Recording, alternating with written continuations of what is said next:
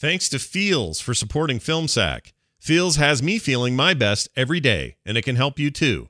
Become a member today by going to feels.com slash filmsack, and you'll get 50% off your first order with free shipping. Oh, We've got tonight. who's got Who tomorrow? needs tomorrow? We've got tomorrow. Let's make it mm. oh, last, Oh, there it is. girl. Let's find a way. You're like my living livinglyrics.com. I don't know lyrics in this. 2130, day 547. Unscheduled course correction due at 2200. Pre correction check. Rotation axis plus 3 degrees. Nitrous oxide pressure 4100, rising to 5000. Quad jet C and D on pre select. Rotor ignition sequence beginning in 3 0. Thruster line reactors on standby.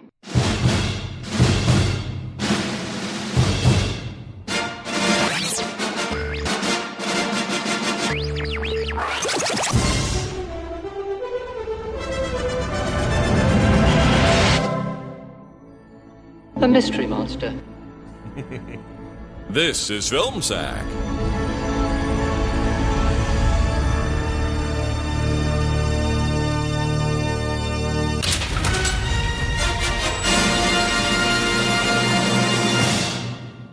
Sure. Oh, hold on. That's no good. That was all quiet. There we go. There it is. Okay. Sheesh. Way to check all the buttons before you start, Scott. Hey, everybody. Welcome to Film Sack. This is Film Sack, mining the very depths of film entertainment for all mankind. What a great way to start 2020. My name is Scott Johnson. I'm joined today by Brian when Vincent penetrated Maximilian Dunaway. Okay. Oh, hi. This week on Film Sack, we dig deep into Disney's darkest hole. I mean, we really get in there and dig around for nuggets of. Oh, hold on a minute. I'm I'm getting an ESP. Uh huh. right.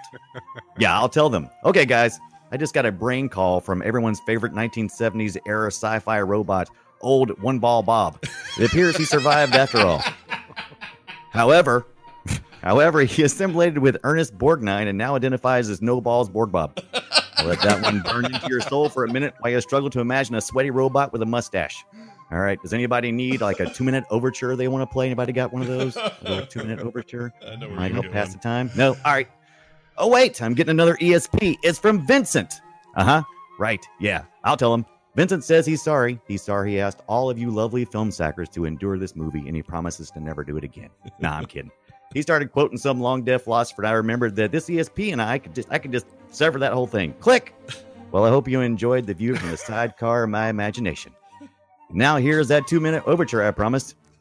No? You guys prefer commercials and 20 trailers before your movie? Fine.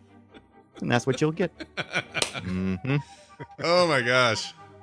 You know, there's a reason you're known for your intros here on the show. That stuff's really quality, high quality stuff. I love intro making. It's fun. It may be You're a good writer. thing in the universe. You're a good writer. If there's ever like, you know, Letterman or somebody starts a new show and they're like, we need someone to do these weird intros, I think they should hire you. totally. Uh, Yes, new show. But no pressure on anyone else. Let's start next with Randy. Hey, it's that guy from Jackie Brown Jordan. Aloha, Scott. Brian. Brian. Hi. Did I ever tell you boys about the time I owned and operated the most successful chain of automaton dealerships in all of Alberta? no, do tell. True story. Yeah. Everyone wants to operate their own small army of automatons, and that money is being in the supplier.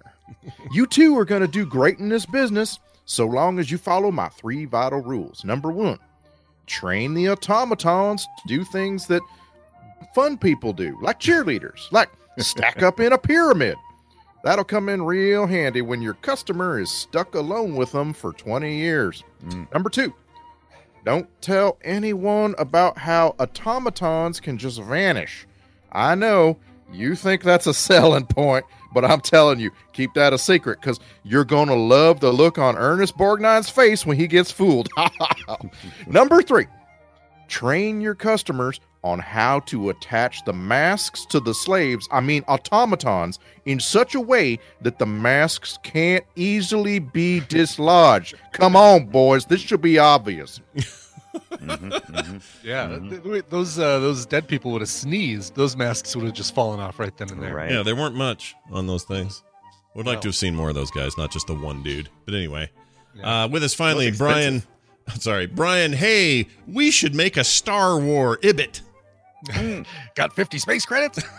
uh, 2237, day one, Oscar robot log. Oscar here, fresh off the assembly line. Oscar stands for Outer Space Collection and Repair, and I'm really excited to get to work. My friend Vincent, who was with me all throughout Robot Academy, is going off to explore on the Palomino, and I hope everything goes well for him. 2237, day 35, Oscar robot log. I was working on the hull of the SS Valiant, took a little bit of a hit from a stray meteor, and it seemed to have an effect on my voice modulator. I'll have to have that checked out the next time I'm in spaceport. 2237, day 93, Oscar robot log. Voice modulation chip still hasn't gotten fixed, and now I seem to be suffering the same fate as most robots my age, slipping into hillbilly talk. kind of hard to convince the captain that the main thruster valve needs to be replaced when I sound like a second rate Yosemite Sam. Oh well, hopefully we get to a cotton picking spaceport soon so I can get this fixed. Yeehaw! Love it. You are. Uh, you do a quality Slim Sam? Pickens. I'm gonna Yeah, just say. Slim Thanks. All right, somebody who hates ro- uh, hillbilly humor. Yeah. Yeah. Yeah. I would have liked a little more Doctor Strangelove of, of Slim Pickens riding right, the, uh, the, right missile the missile. Sure. Yeah. Yeah. Yeah, I was. I I just want to advise you. You should you should finish off that whole joke with him getting it fixed, and then sounding and then sounding like he's supposed to sound again. The, like I wait. I But it was the waited this of whole movie. Yeah. Rule of Yeah, threes. oh no, I get. I hear you. I I, I agree. I just I'm saying I waited this whole movie for that voice to to change somehow. Right, I don't right, know why, but I just couldn't. fixed, and then he sounds like Anthony like Daniels. Daniels. Exactly. right. Yeah, that way. That what a weird choice. It's like a. It's the the things that were Well, clearly for kids in this movie were the, I guess the robots, the the little bumbly ones, and then Right. everything else scared the shit out of me when I was a kid. So I don't. So we should probably raise a hands here. Who's, excuse me, who saw this before? I saw this in the theaters as a 10 year old kid or nine year old kid or whatever it was and have not seen it since. Okay, same. Yeah. Uh, Never saw it. Never saw it before. Okay, uh, Brian or uh, I Randy? I've never heard of it. I'm not convinced that this movie actually existed until Disney Plus. No, I knew it Um, existed. Never It's it. there. It's it's kind of mind blowing to me that that whole thing where you discover something that other people know about, like and Mhm. you and, Right. and like you've lived a whole life, and how did this did this really have impact on the people around me? And I just have no idea. Uh, thank you, Disney Plus. Mhm. Uh, it's Mhm. really awesome to be Mhm. able to to sort of dive into these things. They're their own little niche, but uh, I also did. I wasn't prepared for the way the dark side of this thing. Like I, uh, Mm. I have thought a lot about what age uh, a kid, you know, my kid is ready for whatever for you know Force Awakens or whatever Mhm. and I just saw, you know, oh, it's a Disney movie. It's rated PG. And I just sat with my child and watched it. And, you know, I could not help but see it through his eyes. There are parts of this movie where my kid in his own language was saying WTF. Yeah. Like, was it the evisceration of uh, Norman Bates? Yeah. Some uh, of it, but I mean mainly the end. My my kid mm, really yeah, well, yeah. he really his biggest outburst was at the end where he just did not uh, like he couldn't grasp what they were trying to say. Oh yeah, there um, was a 50-year-old so uh, 50 year old in my living room that said exactly, exactly. the same thing because exactly. I'd forgotten about like, that stupid. I won't even say it's a stupid ending. It's a lack of an ending. Yeah, there's not much right. there. I mean, you're you're supposed to be left with the feeling that oh, they traversed to the other side and now they've right. they've seen it and they're heading toward all this new exploration and discovery. Like they actually got to the end game that the weird psycho scientist was aiming for, but they did it, uh, you know, heroically and and without. Oh I didn't get that at all. I I figured Ryan Million was in hell and everybody else went to heaven, and uh, right. That's that's oh, it. that's that even was the- that's that more was fun. one implication, right? I guess I hadn't thought of that. Yeah. Didn't thought of that. Yeah. I thought they Yeah. had. I, I really did think it was they made it through the hole, and they're now on their way to what's on the other side, and they just Right. leave it Oh, at that's that. a good. This So they- will be they a good down- discussion point. Yeah, right. They, they flew down. The angel, you know, led them down what looked like a The mirrored, pretty white hallway. sort. Yeah. Right. So yeah, I just Yeah, thought that was just psycho. is I thought there was Wow. supposed to be just like weird imagery though done away, like a like a Right. you know. But the but I mean the other the the Ryan Other Amelie is like definitely sitting hell. on a rock thing above a bunch Right. of fire with a bunch of skeleton people in hoods. Yeah, yeah. I mean that that does not feel like he's gone anywhere else. Dante's That is not I mean, and, and that is Borgnine not announces it right SETI at the front. Six. yeah, I don't know what that was meant to be, but that that was. Yeah, I mean, hmm, Right. I, I get the heaven and Yeah. hell thing now that you say it. I guess it just never occurred to me. Yeah, Bo- Borgnine kind of eh, you know introduced the idea early on, like going, "What Dante's Inferno is this?" You know, this however many circles of hell you want to call this black hole Right. well, with all of them. um, you know, I know it's it's we're talking about the ending really early on the show, but I Oh, guess it's appropriate time to tell you that um, I read a an article on the Hollywood Reporter about this. I actually this article came in at the end of last year because of Disney Plus, Oh. and I decided to wait and not read the article until after I saw the movie, so that everything would kind of cement in. But And it's Um, huge. It's like it's, it's like a, huge article. novella. yeah it's fantastic too it's a Mm. really good article but apparently they um what they adapted this from didn't have an ending the the last sentence of the book is uh they enter the black hole or they go through the black hole dot dot dot and that's the end of the book Wow. so they they said well uh do we do that with our movie or do we put something in there and apparently they had an even more um Interesting. a more esoteric uh um, Right. Like uh, version of the ending that didn't get used. Yeah. Yeah, uh, I'm trying to think if I can find it really quickly, but I guess not. But it, basically, they were gonna they were gonna go into the Sistine Chapel, start in the Eye of Adam, pull back, and then there was going to be the shot of the Sistine Chapel and the creation of Adam. Oh Yeah, that would have been cool.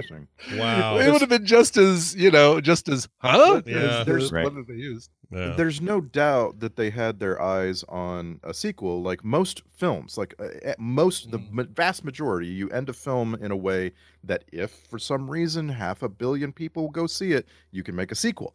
And this this was true. I don't understand why they just didn't leave it completely unknown. Like the did in we the end, in- they all get sucked into the black hole. The end. We don't know Oh. what happens to them. I think that uh, that would have pissed people off even more than a than But- uh, than the goo- goober ending that they ended up doing. Goober like ending. you know, like all right, uh Thanos snaps his fingers. End of movie. See you in Yeah. a Now, this is- year. this is ni- this is 1979. I mean, we weren't really hip to the sequel scene yet, right? Not I quite. mean, Not in the way we are now. Yeah. yeah, because we Yeah. hadn't gotten Empire Strikes Back. We we knew about Empire Strikes Back, but it hadn't come out yet. Yeah. The Uh, se- right, sequels as up to this point were was was like Disney's own Herbie uh, series and things like that. yeah, Like, or right, James right. Bond movies, or you know, movies that had um, self-contained, uh, self-contained stories, not like the serials that had the cliffhanger endings that were from the you know 50s and 60s. sure. But this one, this the ending in this one, I think needed to give, like, a book is what it's well enough for a book to say, and they entered the hole, and then that's it, right? Because because then your Right. imagination fills in the rest. I think in a movie you you have all this conflict, characters you build up, even if they're not Right. great, whatever, and then if you don't do something with it, at least experience the whole. because because if you don't then the people who died the, the the good people who died died for no reason they just they just died earlier than everybody else Yeah. Yeah. Like that's how I'd look at it. I mean, I'd rather die in the hole than Anthony Perkins style, which brings me to my big point of the black hole, Disney's black hole. When this thing came out, it was Disney's first PG movie. They'd never made a film that wasn't G. So this was a huge deal. It was uh, stuff sort of aimed at adults, a little slightly more adult conversations happening. The robots were there to sort of soften all of that. But when I saw it as a nine or 10 year old in theaters, the only memory that stuck, honestly, I don't remember jack poopy about it, except that there's a black hole involved, and that that robot sliced up Anthony Perkins, and that's Yeah. my oh, only really? So you memory. remember that yeah that feels like something you'd remember i don't know why i didn't remember that because it really caught me off guard on this viewing like oh my god this is this is a disney film even pg and you know anthony perkins is getting eviscerated by Yeah. this robot Yeah. holy crap! They don't really show any blood or guts or anything, but it's an it's it's so implied. Anthony Perkins' face said it all. Oh yeah, yeah, Yeah. oh yeah big time. You saw And his that, dental uh, work, his mouth open so wide.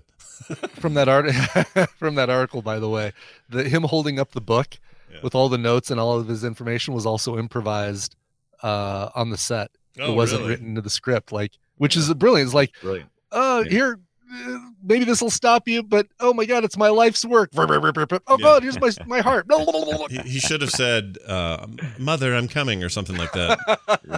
But yeah, he Mother wouldn't hurt a fly. that was that was a that was a scene that just was seared into my memory, and I remembered it. Yeah. Uh, It scared the crap out of me when I was a kid, and it's Wow. the only thing I've I've retained from the. I from the movie. remembered Maximilian, and what's really funny is the only other thing I remembered from the film was the opening computer graphics of the green lines that then formed the black hole. That apparently Ah, had yeah, more of an impact that's on me than Perkins' death, than uh, that graphic was pretty innovative. Nobody Yeah, was really, really was, doing yeah. that stuff Very at the time. Yeah, that was high end Mhm. graphics or high end computer graphics at the time. But yeah, and you like- notice nowhere does it say a Disney film. The only thing it says it's a Buena Vista film. correct. Right. Yeah. Right. And they Now and we've then- talked about yeah. we've talked about the end, but let's talk about the beginning for just a second. Sure. Yeah. Let's talk about that. Let's talk about the fact that I turned on my Disney Plus and I hadn't turned up my volume on my computer, and so I'm sitting there looking at a black screen, going, "Did it, did it start? Yeah. Did it? What's going on right now?"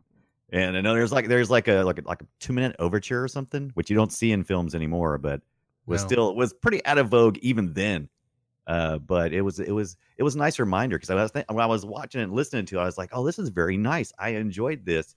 I forgot people used to come in, you know, movies Right. to start when they started, and Randy talks about this all the time. Movies used to start when they started, Mm-hmm. and so they would have an overture, so they'd have an opportunity for people to come in, kind of get in the mood, Mm-hmm. kind of sit down, get ready, talk sit to each other, say hello to your neighbor. Mm-hmm. Yeah. Yeah. Right. Yeah. It was a much more Yeah. uh, civil uh, exchange back in the day. I'm glad we're a movie moviegoer in the 70s because I know you won't be pulling out a phone or talking to anybody during the picture. Your feet aren't going to be Right. up. You're not going to be pushing on the back of my right, chair. exactly, Like, yeah. yeah, Right. I really appreciate with reservable seating and an app that tells me about how long the trailers are going to be. I can pick out the exact time I want to arrive at the movies. And right. it's like it's like 21 minutes after the alleged start time. It's like it's so there's there's an app that'll tell you how many how long the trailers are going to be before a particular movie or do you just I mean it's always going to be right around 20 minutes, right? No, you I'm I'm talking about like going on to social media and seeing Oh, what my okay. what I'm my it'd friends theater. who went to see it at this theater have Gotcha. I'm sure, Okay. yeah, it has to be theater by theater because they all run different. ad 20 links, right? 20 minutes though does feel like it's about the right amount um and that's a really good thing i like going every once in a while and making sure that i do see all the trailers because they change up change them up enough that i do want to see them and for a while because the only way i would watch the rise of skywalker trailer was in a theater i did not want to watch it on my on my tv or on my computer screen we were seeing every we were going and seeing every movie with the trailers for a while until i saw that one I don't mind it except for um, the, all our local chains here are putting commercials between the tra- trailers now. yeah that's not right that hate that it. feels like such That's a not bad right. that's I- not right I hate it so much. I really hate Yeah. it. And it makes everything take That- longer. I mean, I understand that they need to whatever, you know, theater running theaters and chains and stuff is not the business it used to be and you got to get it through concessions and other stuff, uh, but man, just but too it feels much. like such a break of the agreement between movie shower and movie goer. You know, it's Right, like right. we Right. have an agreement. You show your commercials while people are sitting down for a few minutes before the thing. You show that that stupid Eminem. I loved it at the beginning, but man, they, uh, Eminem needs to. Eminem's really needs to update that stupid. uh yeah. uh No, it's an envelope. You know, they need to get rid of that Right. thing and and give us a new one. Yeah. Yeah. And then once once the time starts and you've told us that you know there's popcorn and Coke products in the lobby and somehow these people have glassware that they're drinking Cokes out of. I have a paper cup. Yeah. Yeah. Hey, do you guys do you guys have the uh the guilt trip commercial before y'all's? Do you have the one where which, it's like one is that? the one the one that we get here at our theater? I don't know if it's nationwide or not, but it's it's always about do you it, this is obnoxious and there's a guy going "Mah," and he's like make he's talking when the movie's about to start and then there's like another guy he's got like a hoodie on and he's like he's videotaping the screen and it's Oh, like this is uh-huh. illegal and then at the very end of it there is it's like after all these stupid things they they have somebody sucking on a bong a water bong and I'm like, what the? Oh, South Carolina. watching? Your movie commercials are so much I different from ours. Awesome. to. I would love for you guys to be able to see the one that I see. I That's wasn't sure if it was awesome. nationwide or not. Would you describe the see guilt trip time. commercial, I could have sworn you were going to say it was the Jennifer Aniston, Marlo Oh, Thomas okay. begging for money for St. Jude's Hospital. No, No, we get no. those This too. the- but this yeah. is something different. Ours are ours are filled with local crap, and it's because the chain is local. It's this Larry H. Right. Miller chain, and it's a great chain as far as quality and seats and all that stuff's awesome. But Mm-hmm. they really cram it with like. So it, imagine this: a trailer for something like Knives Out, amazing trailer, looks great, can't wait to see Mm-hmm. it. Boom, bam, bam, big thing on the screen, and then it cuts to. Here at ZCMI Bank, we're grateful for your local, uh, pay, you know, like it's some local Yeah. freaking uh, you know, uh, saving. Uh, what do you what do we call that? Community. What's it called? What, what's a Community Bank or uh, uh, uh, what's that called? There's a name for a bank that isn't a big bank. It's a It's save, small bank? not You're savings looking for bank. You're looking Piggy for a bank? bank. Banksy, little little No, Banksy. no Is that what you're Banksy. looking No, for? You're- it's, what's the You're word? looking It's for a a credit. You're looking credit, for a credit union. is Credit looking for. union. oh Thank credit you. union. Okay. Thank you, but it's all like local stuff like that, or a guy that makes computers like downtown. Like it's just, it's horrific. It'd be better if they were like national commercials, maybe because the quality would be better. The quality. Yeah, and then they roll in. I oh, here's a. Star Wars trailer. No. Oh, and now here's another commercial for whatever. Ugh. I don't even want national commercials. If you it, basically that would be the thing that would make me start coming to the movies 20 minutes late is if they started Right. doing commercials interspersed with Well, them. that's what we're doing now. We don't. I mean, we're reserving seats anyway, so there's no Yeah. advantage to being there early, and Right. we're just not going. Well, I'll, I am fine watching those trailers on my computer screen if I if this is the if this is the other option. So f those Right. guys. I might just be a little Yeah, fired up because of a YouTube problem, but yeah. the the real the real frustrating thing is when you're trying to watch a movie and then get to a dinner reservation afterward and mm-hmm. figure out when to make that reservation for. Hmm. Like it's it's ridiculous. Like you should just add on two hours or something because it just you just can't like you don't want to ever cut it close. There's nothing worse than being like oh wow i'm already 10 minutes past my reservation time for for dinner. This movie's not over. I'm gonna have to t- sprint out of here as soon as the credits start. Hey, you know how I'm old? We have our Right. dinner before we see a seven Right. o'clock movie. Say, hey, you know how? Hey, you know how I'm poor? I can I gotta choose one or the other. All right. Oh, lately I just don't do. e- We just do it both at home. That's how, that's how I get around it. Is both at home I'll i'm s- watching i'm watching rise of The movie- skywalker right now at yeah, home, right this second. Yeah, Ford's Ferrari. I'm watching at home with Tom Cruise and Matt Damon. that's right. Um, back to the uh, overture Black, thing. the black hole. Oh, yeah.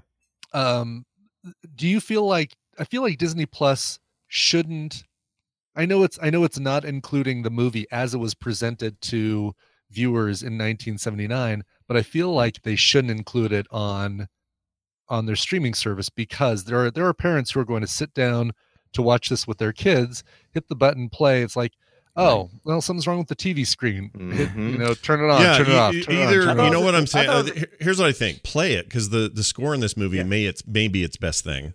oh this is Um, true And here's what they should do: they should Put Disney Plus should just put something on screen or a message that says this overture played in theaters in 1980. Uh, feel free to skip two minutes in if you'd like to jump straight to the movie or enjoy this music. Like, get, just give somebody an indication Yeah, because there's you know what that'd be better yeah, because I nobody think that's knows. there because my my Disney every my Disney Plus it would like buffer for a second before the overture and then right after the overture. So I don't know if they're working on a way to skip intro. Oh, maybe. but it it seemed Mm. because I I did it twice. I was like, well, that's weird, and I did it twice, and I don't know if it's because suddenly there was imagery on there instead of being nothing. Maybe it was trying to adjust. Mine was blank the whole time. I decided to watch it all because I just wanted to see what they were going to do, and Now- it never did. yeah, and you didn't always, and that was an interesting. It was interesting how they presented it because it almost seemed like it was an artistic choice. It's like, oh, I get it because it's it's darkness and blackness, and that's how you know nothing escapes, but this sound is escaping. Oh, that's great. And then I thought, then I watched the rest of the movie, and I was like, no, no, no, it wasn't that. It was just, it was right an. I'm I'm Yeah. really torn. Like on the one hand, I like the technology a lot. I like it. I I'm telling you, the opening sequence for Mindhunter is very good. You only need mm-hmm. to see it a couple times. The mm-hmm. skip button is great. It is. You do not need to see that on every episode of Mindhunter. It's the right. It's the right innovation. You know what else was like that? Freaking Daredevil. It had a beautiful intro, and mm-hmm. then oh, but oh, all I- of the all of the Marvel But stuff, dude. Yeah. on Yeah. the other hand, Mandalorian is a celebration of art. Mm. in a in a way that I almost wish they didn't give you the option to skip it. It's like if you if you end an episode of Mandalorian and walk away without watching looking at all the concept art Mhm. that's over the credits, mhm. you're missing part Yeah. of the show. Oh, if you're not watching the credits, you're a crazy person because that art Yeah, is those- amazing. It's so You're gorgeous. I want. Yeah. I'm sure there'll be a book that they'll sell that has all of the concept art from Mandalorian, a little coffee table book, and I'm so tempted to buy it. if Oh, I'd comes buy out. it. I'd get it. I would I would definitely buy a couple of those as prints to hang on the wall. Like, Yeah. a couple It's- of them are just Yeah, they're, glorious. they're D- amazing. despite this Yeah. movie being about a black hole that sucks everything in, we we it, we keep losing orbit on this film because I want to tell you guys about I want to tell you guys about my uh my my the the child that I ordered from uh from Disney. Yeah, I ordered Yeah, okay. ordered that. Yeah, thirty dollars oh, for the Oh, the plushie. child. Gotcha. Yeah, okay. yeah, for the plushie. Yeah. wow. See, I, I, thought it ordered was just the, like like after your kid is in the lost and found at Magic Kingdom for three weeks, then they just Right, put it on the Disney site and you can. I- Yeah, Can't and call I it Baby actually Yoda, wanna, but it is. yeah. I want I want to actually uh, reset to pre-production because it's too easy and simplified for us to just say Disney's answer to Star Wars. This film was in production for a while and Yeah. like yeah, they kind of knew Star Wars was being made, but like it goes back to the early 70s. Mhm. It runs around as a different script that's always getting rewritten. There's definitely interest in it before suddenly everybody needs to be making a space adventure movie and that's that's fascinating because like if you if you look at it in that vein there's really actually not a lot in here that's just a blatant ripoff there's definitely the hope that they're going to make toys it's definitely a disney movie Mhm. right Mm-hmm. but it's actually not like it's not it's not star wars that's for sure it's like, Right. like they're like they are the seeds of this other thing make it all the way into this movie It's a little like And a they- year later you get Tron. It's a bit like that, you know. Like it's a it's a different it's a different thing. It's still definitely Disney, but you're like, oh, this is them branching. This is them trying something else, and not just sticking to you know Apple Dumpling Gang and Herbie sequels. Like they're Right. they're going for something else here in the seventies. I'm telling you, Mr. Limpet was a Disney film. And- but the the art the art at the beginning and end of Mandalorian is is something that's on my mind because I watched this movie. The the the screens, the the the the the the the, the paintings hanging behind people Mhm. in the so matte many paintings are shots in this movie are fan freaking tastic. Like there's nothing kim- comes close. I don't know what to compare that to. There there's there's shots where I'm just like, wow, someone painted a wall that's a Mm. I see what you're hundred feet Yeah, wide. yeah, the paintings this were is beautiful. And- awesome. Yeah. I'll The tell you, man, I was yes. constantly, I was constantly amazed at Vincent and Bob. That I'm like, I kept looking for, a, like, okay, where's the strings? Because this is, Mhm. this is pretty convincing. They're really stable, and it's pretty freaking impressive for 1979 for them to have a floating robot. I mean, they wouldn't even think that. Psh, come on, Yeah, That's it's hard stuff. now. Yeah. Right. Yeah, you need to make a speeder or a. Uh, I always like how in Star Star Wars, in the Mandalorian, or in uh, this, the cartoon. I'm watching uh, Rebels right now. Hmm. I love how all the crates are Mhm. self-hovering crates. You know, if you need to move some yeah. product around, it's just a, a thing you push through the air, kind of like a you know a carbonite coffin thing. right. I love that go back and look at the land speeder in Star Wars before they before Lucas came back and did all his touch ups. I mean, it's it's kind of rough, and this is amazing to me. I thought they I thought they did an amazing job here. They did, but the reason that something like this didn't take off the way that Star Wars did, and not again, not that they were going for the same thing, but uh, part of it is kind of a mystery to me because I don't know why 3PO and R2 work so well, and these two robots do not, as Yeah, far as well, personalities and R- you know stuff like that. Yeah, R 2s not pretentious, but C CP3O CP3O is, but he's the butt. I couldn't say it. Say it one more time. Is You still have it. CP3O. CP3O. Yes, C3. Start with C3. Sipito. Sifito. So Sifito. Sifito, Yeah, that, that golden that golden droid. He, uh, he's kind of the butt of the joke. Yeah. Here, Right. you know, here this guy's a know-it-all. You know, Bob and and uh, Vincent, they're they're kind of you know they're kind of know-it-alls, and they kind of think they're the best, and uh, it's just kind of mm, kind of great. Would we have would we have Lightning McQueen and Mater if we didn't Oh, have uh, Vincent Bob? right? It's a great question, True but story. but those kind of, I mean, for a certain generation, those those work. I mean, yeah, but you never Yeah. liked the hillbilly humor at all. Nope, nope. And I don't really like uh, the cable guy dude because he's not really real. He fakes that whole Right, thing, and it drives me Guy, crazy. yeah. If he was real, I'd be like, oh, okay, well, this is this is him. I don't think I would. I don't think that would even be enough. It's like, uh, you choose. So you choose to. I mean, that's kind of what he's doing. But you know, even if you're if you're doing the hillbilly comedy things, like you're aware that you sound like this, and you choose to do it. Mhm. yeah, and you're not. It's not like he's being real. Like if you went down deep south and found somebody with a real thick accent who lives out in the nowhere, Sure. that's that isn't them being a cartoon of themselves. That's just them being no, themselves. exactly. Get Larry the Cable Exactly. Guy is a big fat cartoon of himself, and it's Right. you're right. It's bad, but the idea that hey, what if one of the robots was old and beat up? What if we got Right. an uncredited, by the way, Slim Right. Pickens to interact with an hmm. uncredited Roddy McDowall? Neither of those guys got credits, which Yeah. annoys me. Like, And are was- we are we supposed to believe that the Bob robot was came off the assembly line with that voice, or? I mean, I, I Right, played around how- with I this in my your intro, but I you know, is that just intro, something that happens? yeah, no, your I intro like was great. intro, by the way. But after getting beat up a couple of times, I would think you would have a Slim Pickens voice too. Right? I, I spent the whole movie thinking that was a defect. I, I I've I've never seen this. I've never heard of this. Mm, I just figured, oh, this guy's all busted up.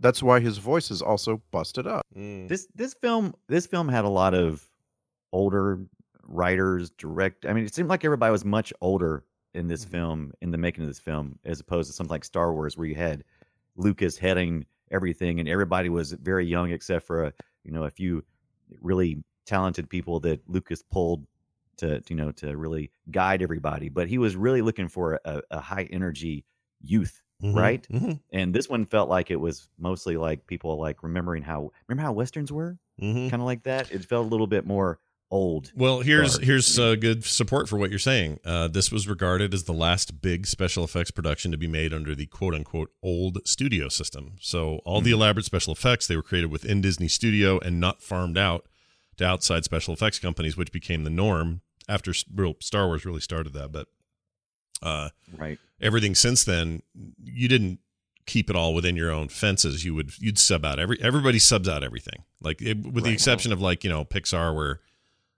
that sort of thing you can't really sub it out. But even then, I think they sub some stuff out, some finishing work and sound stuff, a few other things. But the the the idea that you would make any of your effects outside of your own studio walls was unheard of up to a certain point, and this is like considered to be, according to the trivia and other things I read, one of the last, if not the last movie to do that.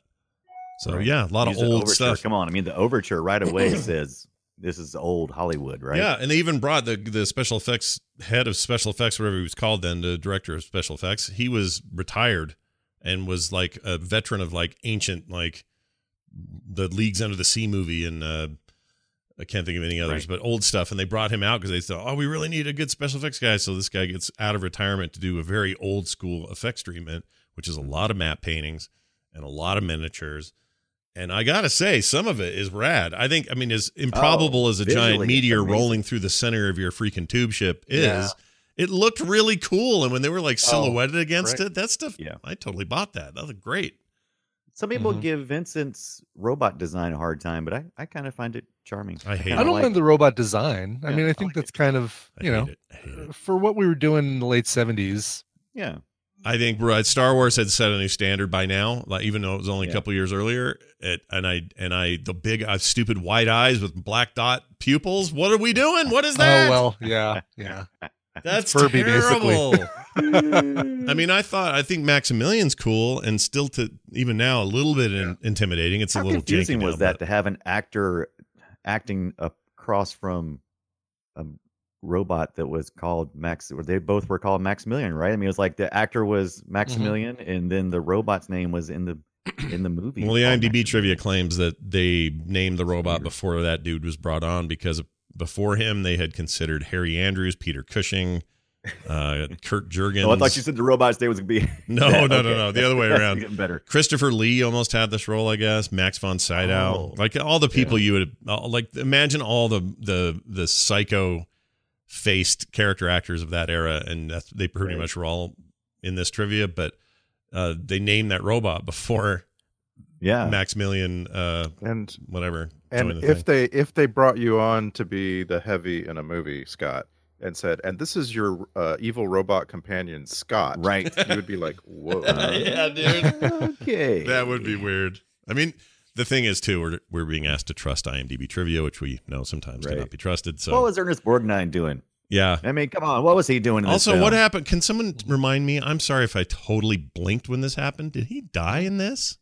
Yeah, Absolutely, Harry Booth. He he kind of turned into an everyman for himself. Like I'm getting out of here. Got fifty bucks, and then he uh, took the took the Palomino, and then got uh, you know got basically zinged by the gravity of the black hole and knocked back into the right. the, uh, the big spaceship. Okay, they just But who didn't- knows? That's there's- that's the reason why I wanted to know because I'm like, okay, we didn't we didn't actually see him die. yeah. But There's we a little chick. died, There's a little chick in the die. bucket going on there with him. right? Just a little. Oh, I mean that thing exploded. There's I- oh, I- absolutely. yeah. But he was so close to the black hole. I mean, maybe he got sucked in. Yeah, couldn't he get sucked in there and go down the angel things- hallway? Yeah, and, and things yeah. don't always happen like we think they would in the black hole. And I thought maybe you know, a little little merging, Yeah. little merging of Bob and the Borg Nine.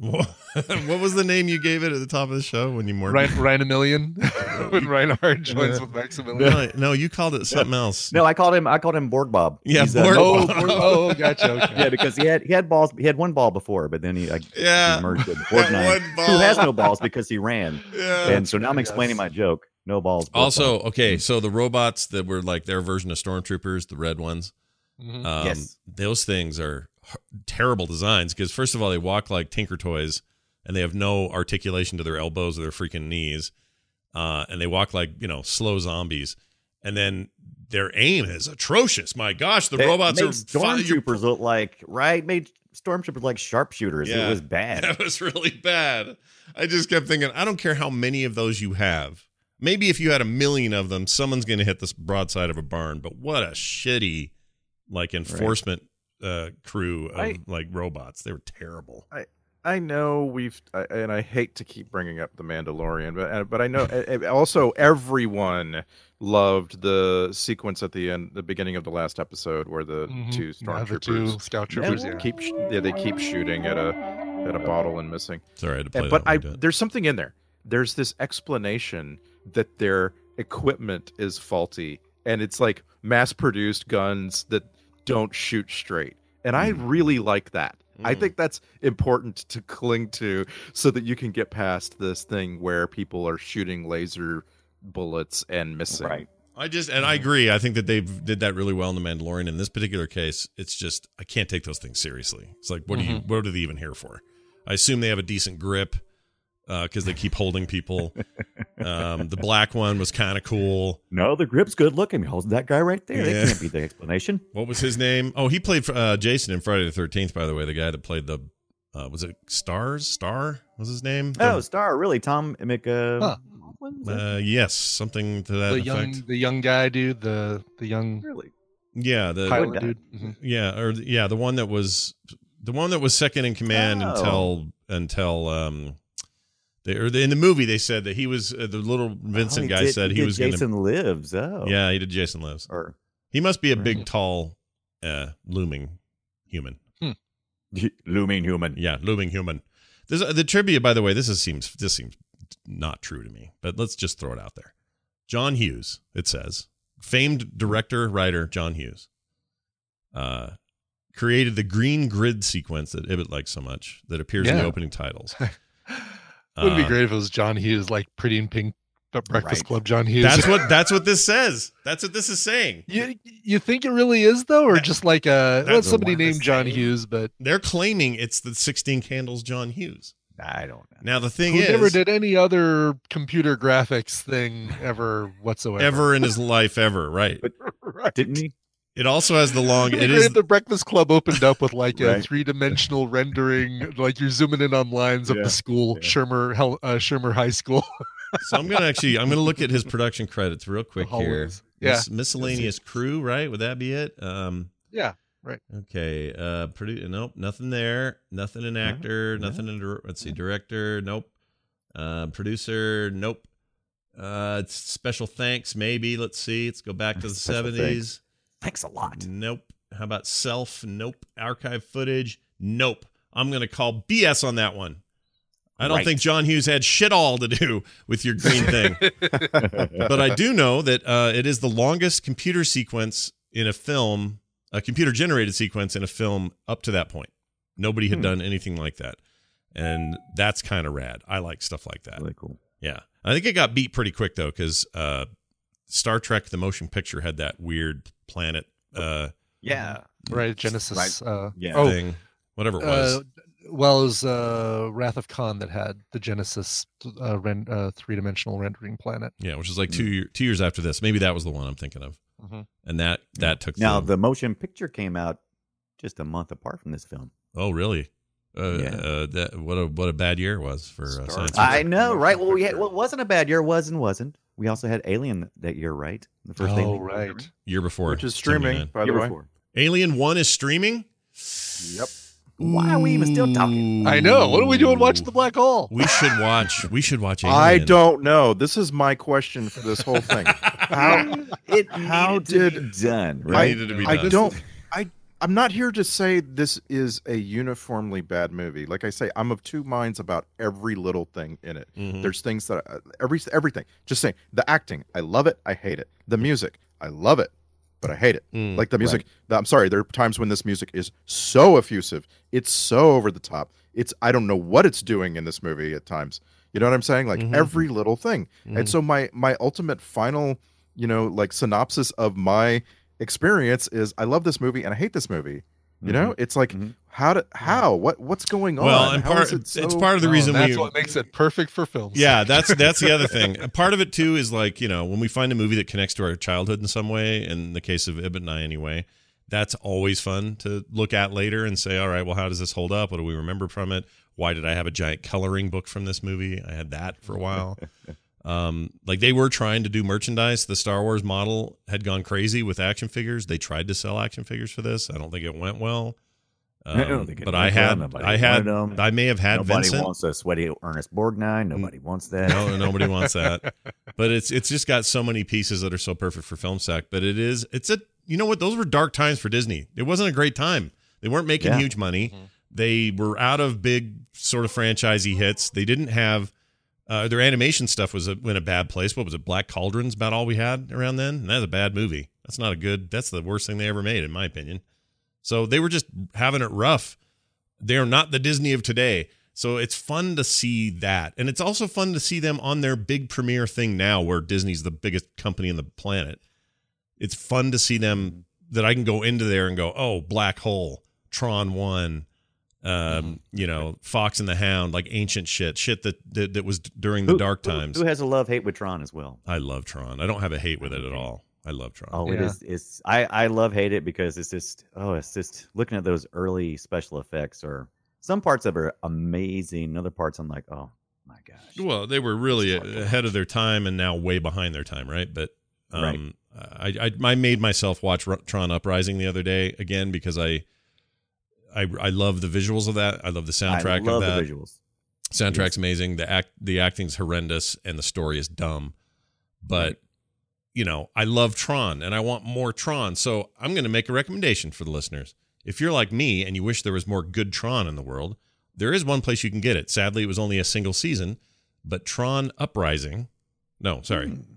Tron Uprising? Yeah. Yeah. Tron Uprising is an Mm-hmm. animated series uh, that ran on the, the Disney Channel right around 10 years ago, or maybe a little less, than- maybe 2012 or something. It only ran for a season. It had a all-star cast. Lance Henriksen was the bad guy in it. He was great. Had a, uh, Frodo, what's his name, in it. Uh, Oh, Luca. Uh, uh, can't think of his name. S- s- Oh, Dippy yes. shit, McGoopy boop. that's the one. That's the guy. Anyway, he's in it. Uh, a whole bunch of people you know and you've heard a million times, and it's very Oh. cool. It just And didn't, it's Mandalorian in length. It's ten episodes of what? of that show. Oh, Tron of that show. Oh, I thought you said something about Mandalorian. What'd you say? I did. I said it's ten. It's Mandalorian length. Oh, Mandalorian length. Yeah. Sorry. Yeah. Um, except it just didn't get picked up again, and it's a real bummer it didn't because it's very, very cool and it's worth your watching. But I'm just always, I am a permanent Tron fan, and I always will be, and I'm just waiting for them to do it, take another stab at it, do something cool again. Right. You got the What an service exciting now. idea. I mean, going into the arcade world. I mean, that's such a fun idea. Yeah, getting sucked I mean- into data and being in the data and what does that construct look like? And programs are entities that have, you know, you can they have feelings, and, and, and there's just something about that idea. I love that. It's almost like uh, you know the, the movies like Inner Space or something where you're getting sucked into a human body and you're tiny. It's not. It's kind of like that to me, except it's a you know you're being reduced to just data. But the idea that in um, oh Michael Sheen's in that too. He's very good. Mm. Um, uh, anyway, it's just it, I just love Tron, and to me, Black Hole was the precursor, was the beginning of them trying to branch out to stuff like Tron, and I'm glad they did. So you know, I feel like we owe the Black Hole something, a little bit of love. Scott, did I convince you to watch uh, the movie Downsizing?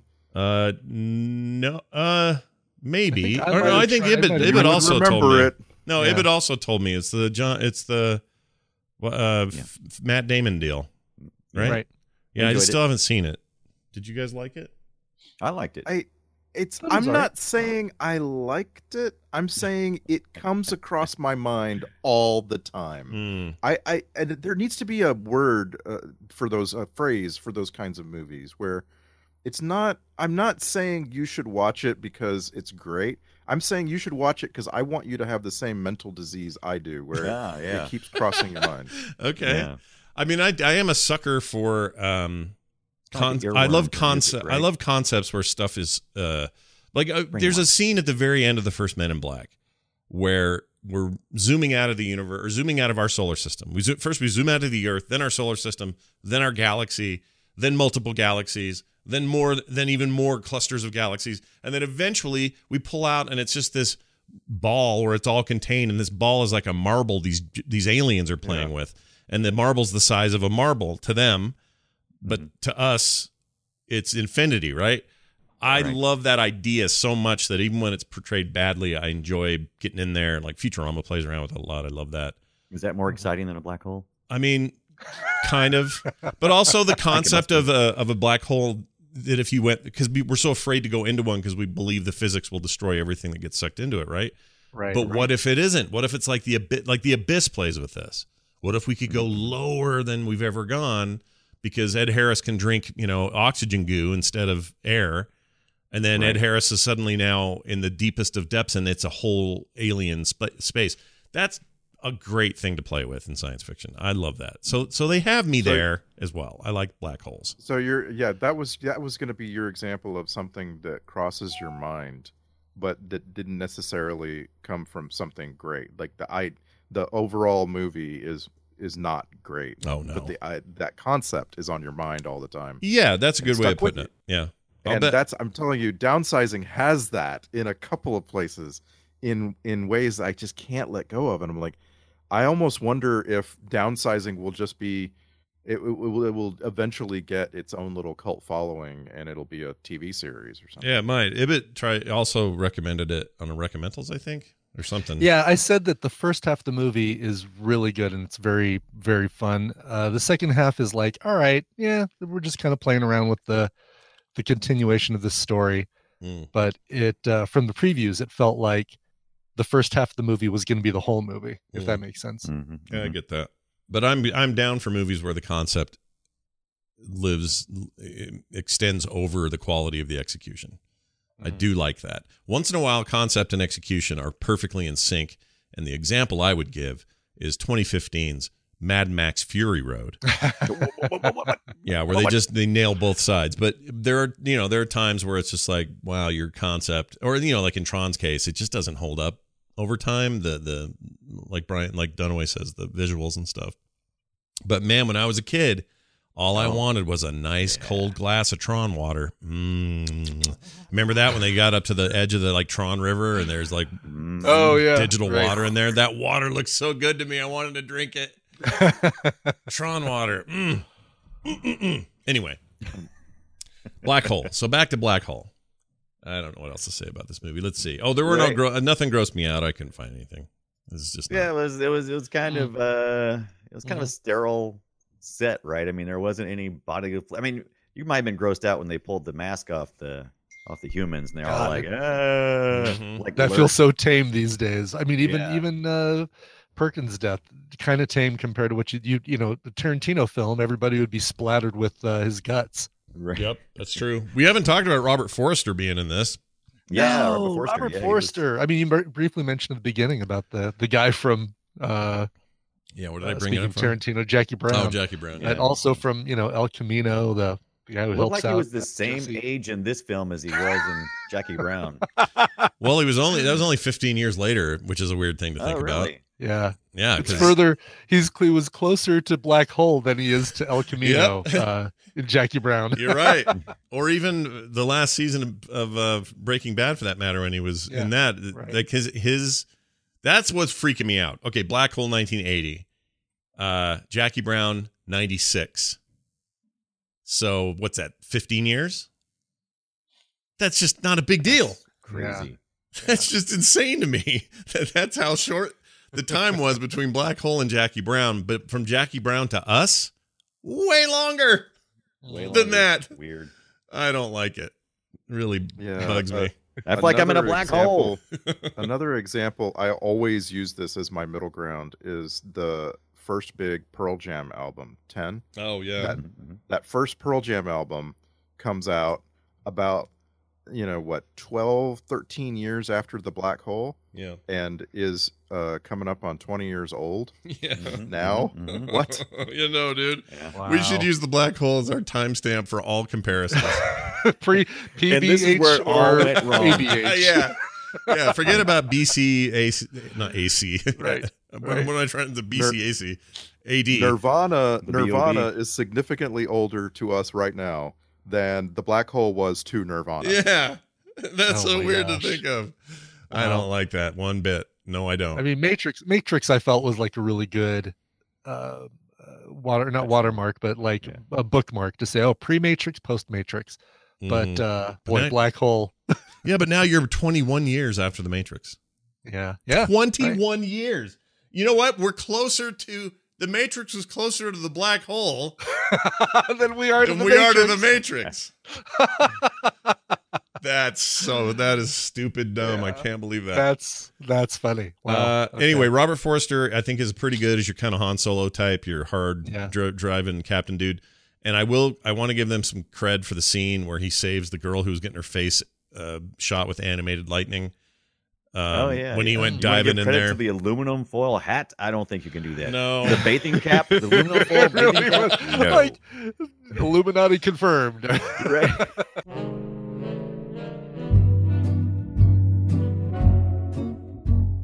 Hey, you guys, do you experience stress or have anxiety or chronic pain or have trouble sleeping at least once a week? Well, you're not alone. Many of us do. I know I have. Didn't sleep sleep like great last night, in fact.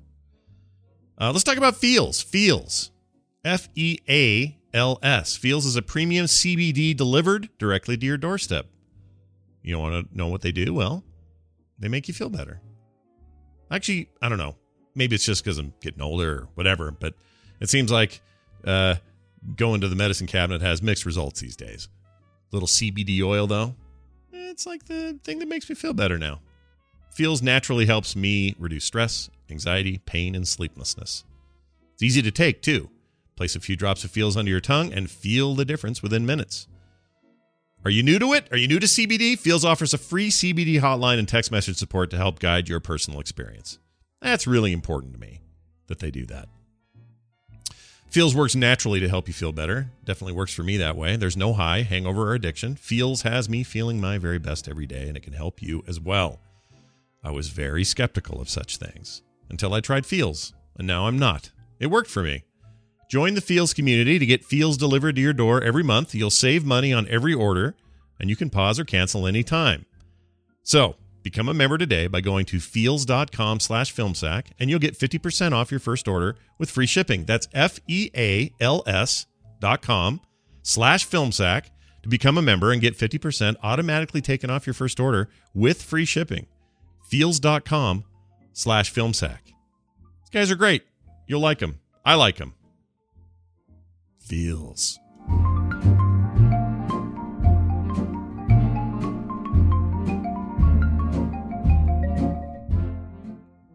I won't even say it was a good scene. I'm saying it was a fun, stupid Right. moment of like Right. her- hero- heroism, Han Solo type, you know, jumping over the counter, Yeah, yeah. shooting dudes with your two little laser prong guns. Pew pew. And I remember thinking those guns were cool. And I'd argue against my friends. They're like, "Oh no, Star Wars, Star Wars uh, blasters are cooler." I don't know. These have two lasers on them. Those are pretty cool. And then, We'll just see. Let's wait 40 years and see what we think then. yeah, and some nerd would say, "I like Star Trek guns because they only stun you if you want to. They have options on them." I'm, I remember that kid. Anyway, Well, speaking of her, speaking of Yvette Mimieux, Mm-hmm. um, she was a replacement, like a last minute replacement. Um, uh, let's Actress. see. It might Yeah. that makes more sense to me because in one uh, part of the script says, and then take the young lady down to the thing. And I'm like, hey, that lady's like 38. Well, she looks she looks older Relatively because speaking. she's got the the blonde fro. But originally they had Jennifer O'Neill, who was in the Summer 42. Actually, originally they wanted Sigourney Weaver, like um, Wow. Oh, a she'll do it. pre-alien Sigourney Weaver. And they Right. said, no, we don't want They basically turned her down because of her name. They said, oh my God, with a name like Sigourney Weaver, we don't want her. whatever, Borg 9. really? And then they- Whatever, yes. Borg nine. and then they then they were going to do Jennifer O'Neill, who had this long blonde hair, and they kept cutting it and cutting it and cutting it, and finally they you know gotten it short, and said, "Okay, you're our you know you're our woman," and then she drove home from that uh from that session, Right. got into a car accident on Sunset Boulevard and ended up in the hospital. So they recast cut her hair. And yeah, after they cut her hair, like she was long blonde hair, they it. cut it short because they didn't want like they thought it would be too obvious in the floating in space scenes if her hair didn't move. Oh yeah. right, right. So then they recast and got Yvette Mimieux, who also had long blonde hair, and then they they just you know they just cut her hair, made it short and curly, and said, "Okay, I guess we're set." Gave her, Done. gave her the short and curlies. Uh, but just before we get a ton of emails, Alien came out the year before, 1979. So technically, Sigourney Weaver already had done. Oh, I thought this Alien. came out in 1979 as well. We, we've in been saying 80, but I thought this was No, it's this come in 79. I thought it was 80. Not 80? No, huh? Yeah, Oh. eight- 1979. Oh, same year. But it came out. It came out real late 79, like December. Oh, look at that. You're right. Mm-hmm. Okay. Oh, December 18th. Yeah. Or, I'm sorry. December 21st in the U.S., 18th in the United States. Yeah, this says you know what it is? It's it's up top. It says 79. Down below, there's a reference to 1980, and I don't know why. This happens sometimes. Gotcha. Yeah. I don't like that. I saw this in 1980. Listen, IMDb, we require exactness in our Website. But they film movies before they release them, so it still would have been a pre-alien Sigourney Weaver. Yeah, that's Right, true. right. And she hadn't really done shit all before that. I don't think. No. no. Yeah. She was great in Alien. We got to watch Alien Yeah. because Alien's got. uh Oh, what's his name? He was in uh, Top Gun. He was in charge of stuff in Top Gun. Sure. Skerritt. Tom Tom Scarrett. Skerritt. Oh yeah, Um, dude. And and Alien understood for the same year also understood how space worked, how you couldn't be out in space without some sort of suit. Well, but Whatever, man. well, they could. Okay, hold on. I actually have a question about that. Yeah. Who's the first person that flew into the hole? Was that Maximilian? Maximilian, right? Well, yeah. Or- well, Uh, Whatever his name it, is. the whole it was a pretty big ship, kind of going all in at once. So it's really hard to say who went in. The first person we saw the results of was, uh, so it's Hans Reinhardt. yeah, The Hans doctor. Reinhardt was the person we saw yes. the first. So that Well, so so saw maybe you guys are right. Maybe this whole thing is he's dead the minute he hits space, and then Yeah, he was, he's in hell was after that. Dead. and so Because he that- kind of imagines the merging with Maximilian. Maybe. Uh, Right. uh, well, see, he was already he was supposed to be already dead, right? Because he got crushed by that screen, and then he just laid there with his eyes dead looking. I assume that's what that meant, and then he awoke Uh, on the other side, right? It wasn't that. so it was a hell thing then. Maybe you guys are right about the heaven and hell uh, scenario. I think never occurred to me, but now after we've sussed this out, I think you're right. And I just want to I just want to get a confirmation because Alien, Aliens, Alien 3 and Alien Resurrection are all streaming on HBO now. Uh I want to sit and just watch them all. Yeah, any- yeah. oh, but they're not streaming back these? on. They're not streaming on uh, Netflix or Who something like that. stream- Surely you all have the. Well, I, I have it. That's true. Yeah. because I have the complete box set. Surely you guys. Do. Yeah, but and and and I it's do have it, and don't call me Shirley. Sure. I don't think that people. Uh, oh yeah, you're right. None of these are. Yeah, I was I was thinking you know it was what? like if Netflix we decide to sack Alien, I'll watch it again. I'm seriously like today. I'm gonna watch all these movies. I love the Alien movies. I really Yeah. do. Yeah. All the way up through four. I'm I don't. I like four for dumb reasons, and I think three is a cool space prison movie. And I they are it's, it's a great example of a series where every movie is a different kind of movie Yeah. you know alien is a horror film aliens is a is kind of like a war film almost you know action it's a movie. Yeah. action movie uh, alien 3 is kind of a suspense thriller and alien 4 is kind of like your sci-fi I will you know, watch. I will watch any psychological alien movie Yeah. anytime, and including Prometheus, the extended groups, and everything. I'll watch them all. Love 'em all. Prometheus really bummed me out, but I'd watch it again. It's fine. I'd Mhm. watch every one of them, and have done so. Prometheus and um, what's the other one? Alien Covenant. Alien Covenant. yeah. covenant Yeah. Those those are not as good as they could be, but they are not the worst thing I ever saw. So they're elevated by Fassbender i think yeah, Oh, Fassbender's yes. great, and also having Ridley Scott back is a, is a good catch. Mhm. Although again, you could argue that he's not doing his best work, but whatever. Um, I, but Alien, Aliens. Although I'm the first four movies, I love them for their own reasons. I'm mad at them for other reasons. And this is a possible thing to do at once, everybody at home. You're all sitting there listening to us say this, and you're going, whatever, dude. The only good movies are the first two. No, no, no. Whatever you want to watch is what you like. Just do that. Go see Alien 3 if you like it. Don't if you don't. Uh, it's got problems. It's not perfect. I hate how it starts because what it what it does to characters from the previous film. yes Oh yeah. Um, that's bad. But it is bad in a way, it's also kind of great that they had the guts to do it. And plus, it's David Fincher's first big directorial thing, and there's reasons to be happy about Alien Three. I guess what I'm saying is, go watch Aliens. Those are great. i forgot that uh, covenant had danny mcbride Oh yeah, yeah. I he totally forgot it him. did. Yeah, he's and thank goodness they didn't play him as like the Ernest Borgnine character here. He he actually plays pretty heroic. he plays pretty much the like the danny mcbride Right, right. character that danny mcbride always plays right i mean If we can also make no you're dumb you If- go on no you're dumb if we can make 2020 the year that we finally see the original Predator, that would be really nice too. We just Oh, need yeah. to do that. You Beat guys have it on 3D? Okay. I don't. Uh, it's not currently streaming on common services. It's on that Fubo business, but uh, Fubo? with a minute it Fubo? shows up on anything secondary or whatever, we just need to get that done. The show is ten years right. old. Damn it, we need to get Schwarzenegger's Predator. I need. I need to see Carl Weathers waving his bloody arm in the air. I need to see. You didn't watch The Mandalorian?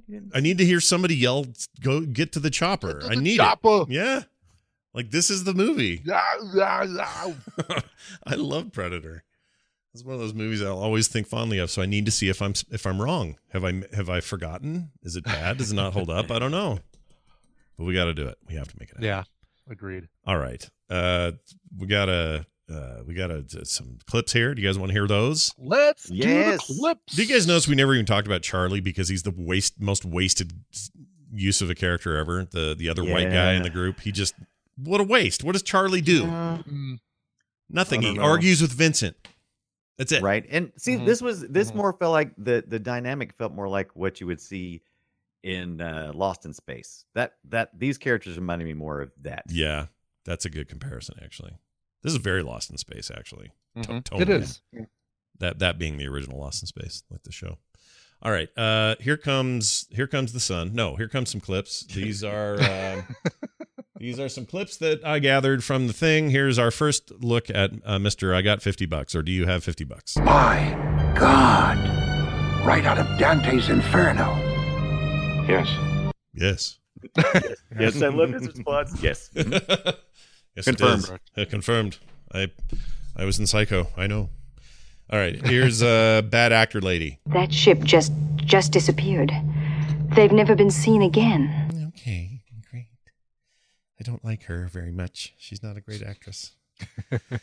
Here's Robert Forster. I put the late Robert Forster because uh, pour one out for him. That guy was awesome. Here's what he says Gravity's close to maximum. We can afford one pass, and then we're gonna have to get the hell out. Jackie, I can't get your bail bond unless you come in here. And...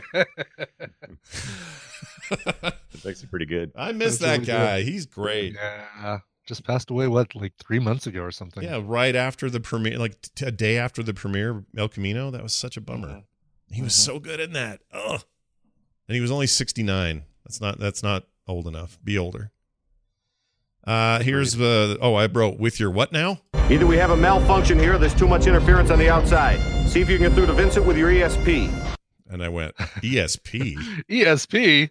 right. And then he called it your ESP. Like, You're right. Yeah, yeah. Well, yeah, because she was the only one who had ESP with Use your Vincent. ESP. And they didn't. They just hand waved that right away, didn't they? They It really like, did. Yeah. Well- Use your ESP. What? Wait, hold up. What? isn't ESP so it's ens- extra sensory perception Right. that I Mm-hmm. guess could extend to artificial constructs like a robot? I, I guess. think it would just be something different then. It wouldn't and why, be. And why does she have it? And why can she do it with robots? And- yeah. It's It the- was So real many- hard. It was real hard watching this for the first time eh, now after so many years of Deanna Troi. Mhm. Like oh, yeah. it was Mhm. hard. I Yeah. watched this. and I'm just like, oh come on.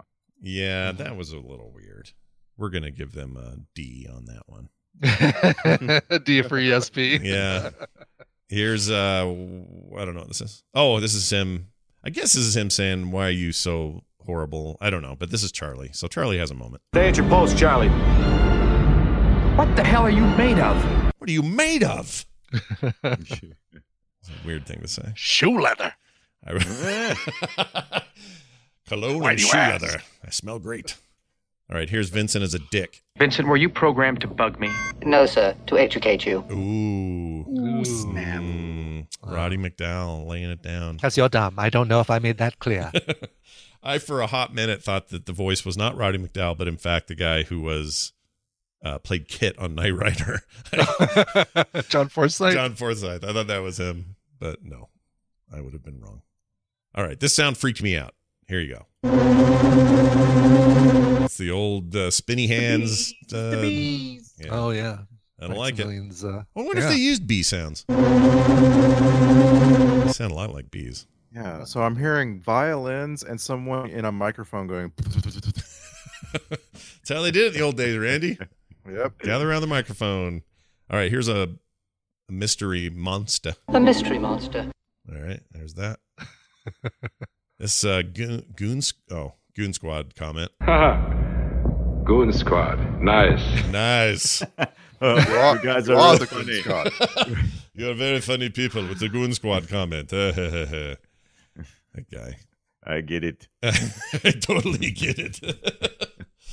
All right, here's uh quite oh, this is uh this is uh got 50 bucks being super impressed with uh the space. Here you go. Quite a layout. I said it's quite a layout you got here. That is such a World War II guy era guy thing to say, isn't it? Right. Quite a layout. That's a hell of a layout you got. it really is funny. Yeah. I mean, this was so this was so like late in his career. I think it was pre. Uh, what's the show that we watched an episode of the the with the helicopter? Uh, Blue Thunder. No, the other one. Yeah, Blue Thunder. Until it wasn't. no, that. it's not Blue Thunder. Airwolf, yeah. Airwolf, yeah. That's right. He this is pre Airwolf, but post all his war movies and the stuff that made him famous. Right. Um, and I feel a I little feel like- bad for him. I feel like this is the same character from Airwolf. I feel like it's Absolutely. exactly. I, it he is a, just Is that his it's heaven? a flat out Disney like formula, right? Young hotshot uh, pilot, uh, kid, you know, fresh out of the academy, old handyman, working Ernest Borgnine looking dude, and a woman. Yeah, yeah. right. And a woman who has It's true. ESP has special power. That- yeah. When you wa- and when you watch the show, it was always like, did you guys were always disappointed that it took so long for the for the helicopter to come out? It was always like Mm. forty minutes into the show before. you- Yeah. and then it would just be footage you'd already Airwolf. seen. Yeah, Yeah. the exact same the one footage. shot they have of it Yeah. coming out. Oh, it's such a thirty minutes of them in a log cabin bitching about the you know the world, and then So ten minutes of that. Ibbott, you just you made something pop in my head, and I think it's now I'm now I'm kind of freaking out about it. This this crew is basically the Fantastic Four, if you think about it. Oh yeah, Kind of, yeah, You right. I mean, that. Ernest Borgnine's the pilot thing, and Mm-hmm. uh, Perkins is uh, uh, Mr. Fantastic. Yeah, Johnny Storm is Yeah. the other dude. and- yeah, and totally.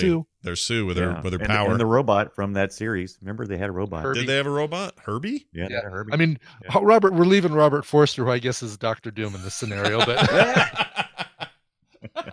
well, Doctor Doom in this was uh, Maximilian the robot, I think. yeah, there you go. Yeah, with his dumb, Kind of, yeah. what a dumb robot. It seemed cool when I was a kid. It's so dumb now. Anyway, here's uh it did, no, wait, yeah. wait, wait. I just want to hold on that a second. It's it did genuinely seem cool to you when you were a kid. Oh yeah. Maximilian? Yeah. Oh yeah. I still think it looks cool. I don't think Yeah. it looks cool at all now. I think at I the think time, it's I think it's one of the coolest. I mean, I think it's the cool one of the coolest things in the movie. Mm. Right. Maybe it's the only the reason why they in the still movie. keep this movie around. I mean, otherwise it would just have put it in the vault. I came out of watching this still wanting to 3D print a Maximilian, you know. Well, that I'd be little into. Yeah. Thing for my desk. That'd be a cool little memento thing to have, but I don't think he's as nearly as menacing as he was when I was a kid. When I was nine, he just seemed like the baddest, meanest thing ever. Well, I mean, so did Cylons. That's That looks- true, and he was very He was silent. kinda- yeah, Yeah. yeah, and very, va- you know, they were kind of they had a little bit of a Vader thing going on with the stormtroopery red guys, little Right. bit in the face. You know, it's hard. uh, It must have been hard back then to not have everybody post Star Wars not to go the Star Wars route Mhm. with their styles Yeah. and stuff, or have laser swords and things. Anyway, uh, are you interested in black? What's this one? Oh, are you interested in black holes? I love this line. This is great. Are you interested in black holes? I'm going to use that for other stuff. Right. It's great. Toots. Uh, Vincent's always butting in. It's only dinner. Said the spider to the fly. All right, you little piece of shit. Yeah, that was a problem. So he was, he was he was programmed to to communicate with humans or to relate with them by quoting other humans or something. Yeah, I didn't right. quite. It was It was annoying. all it was all quotes. A penny saved is a penny earned. yeah, yeah. Bet in the hand is worth two in the bush. Yes, the early bird gets the worm. It's like, shut up. Shut up, you little round little shit. Uh, by the way, Brian's putting in the chat, uh, in our chat here, a, a version of a 3D printed uh, Maximilian. That would be very cool, actually. It is kind of cool looking. I mean, you know, Well, yeah, like uh, like my complaint is that he's sort of like uniformly red.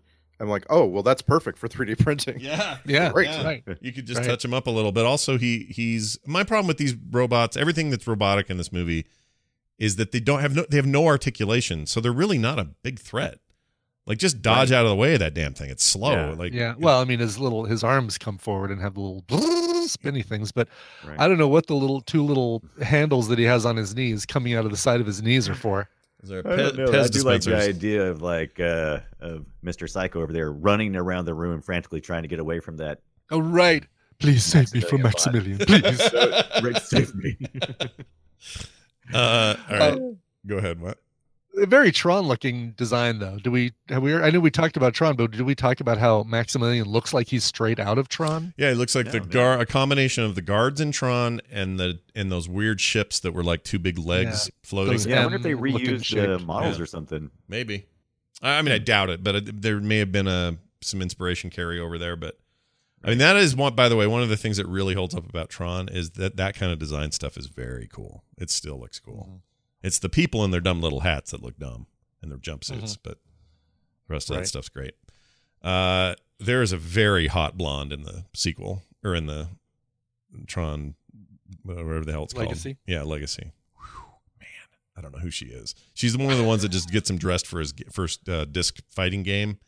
And uh, there's like three or four models that all walk up to him while the Daft Punk music's playing, and they're like helping him get his his outfit on or whatever. And she is just smoking. I have no idea who she Well, I'm gonna have to watch that again. Yeah, Apparently, she just is. She eats that scene up because you're just like, okay, one of these people is way hotter. All right, here's a robot conversation that annoyed me. STAR, Special Troops Arms Regiment. Reinhardt's prototype for the Sentry robots. He was number one until Reinhardt built Maximilian. Yeah, son of a bitch. yeah. Brian's favorite. It just it just doesn't make any sense. Yep. All right, here's me later at lunch today. Ah, fresh mushroom soup. Okay, if it is your mushroom soup, soup. I like it. I like some of the soup. like made my- from mold. Yes. I love having my mushroom soup right on the event horizon. I love people that don't say soup, but instead say soup.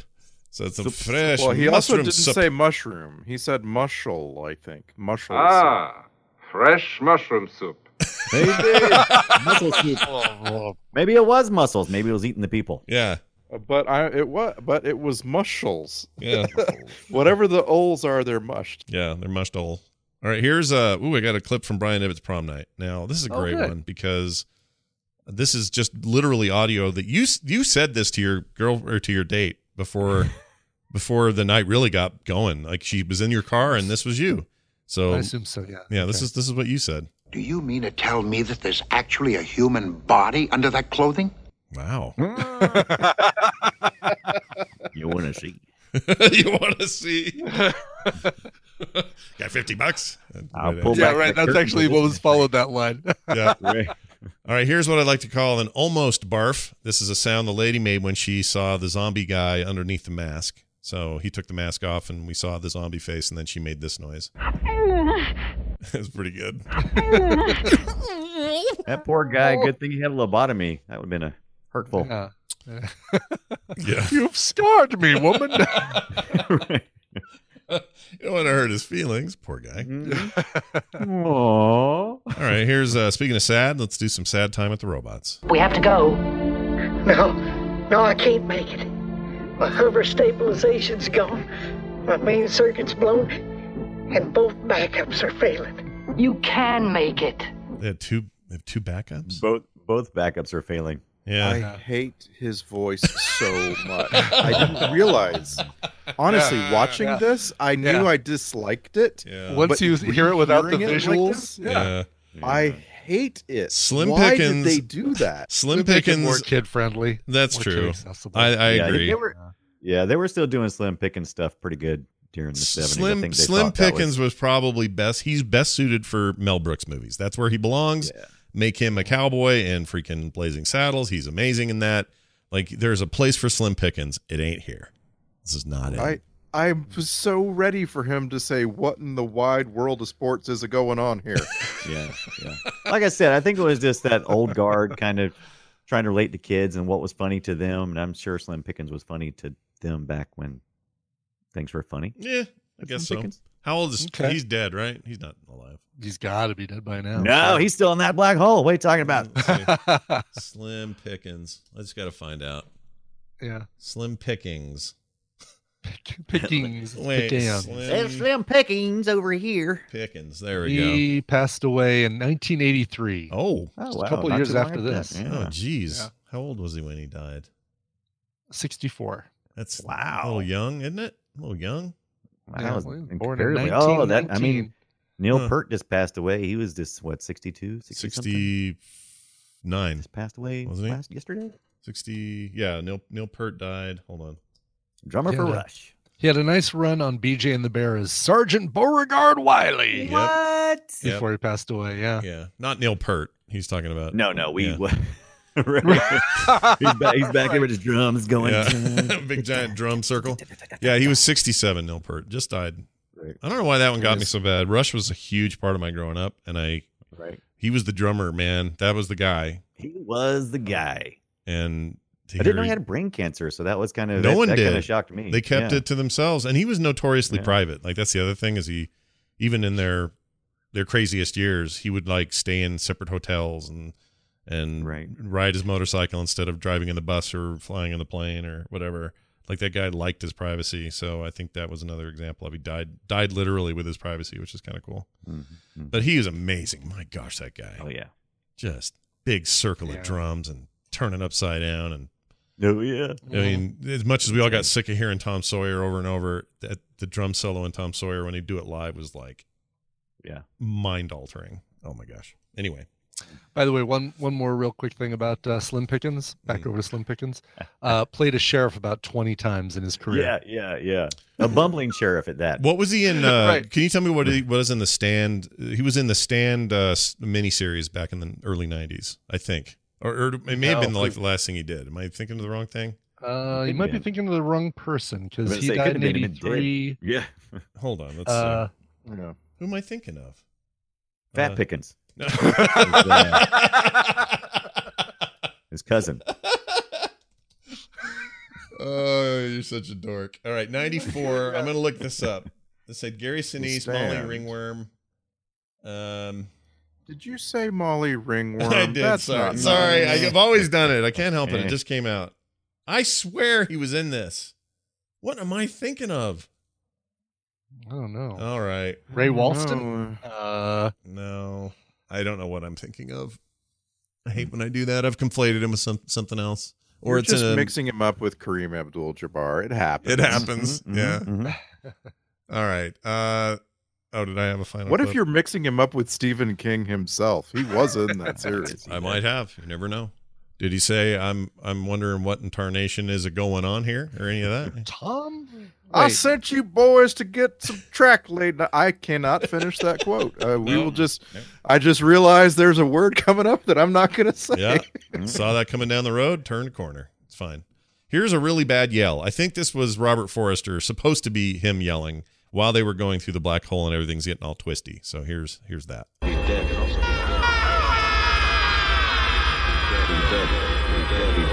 We're dead, we're dead. Oh, That- that was- all that was the that. echo. Mm-hmm. He's dead, Jim. He- He's dead. He's dead, he's dead. The most useless waste of 10 minutes of celluloid. Just like, Would all you let's just surprised have if I Echo told zoom you it in was on only faces. 15 seconds? It was it What? felt longer than You're that. right. I know, right. It Yeah. felt way longer than that. It felt like it was at least three minutes. I would say, I guarantee it's longer than three minutes, but I It- wouldn't it- go guarantee. right. myself It has to be longer. It's got to be. It was long. It I'm was gonna long. I'm gonna time it right now. You should watch it and time it and tell us because I, I felt like it was over long. And if it's not that long, let's say it's only a minute and 15 seconds, that's Right. still too long because it made it That's feel 20 too long. minutes. It was bad. All right. Uh, let's. That's it for that. Let's move on to this now, which if I could find it would be great. Here it is.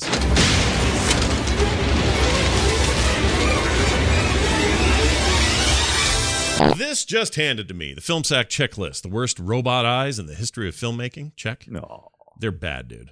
They're bad. Mhm, mhm. Uh, sorry, Charlie is annoying. Check. And then finally, Anthony Perkins gets, uh, or sorry, Anthony Perkins really gets to uh, to the heart of things. Check. Get it? Because his heart was gr- Nah. grind, grinded out. Uh, blah, blah, blah, blah. Yep. Yeah, mhm, that's sure. that's the joke there. All right, Star Trek connections. This came from Daryl. Um, it's it's kind of a weird one, but anyway, Roddy McDowall was the original choice for Trelawney in TOS's episode, the uh, Squire of Gothos. So he didn't really make it in there. So I don't know why it's a connection, but or it was a near connection.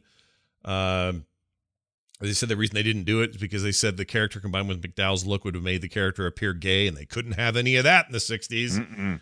Uh, William Campbell was chosen because his huskier look and build would offset the foppish mannerisms of the character.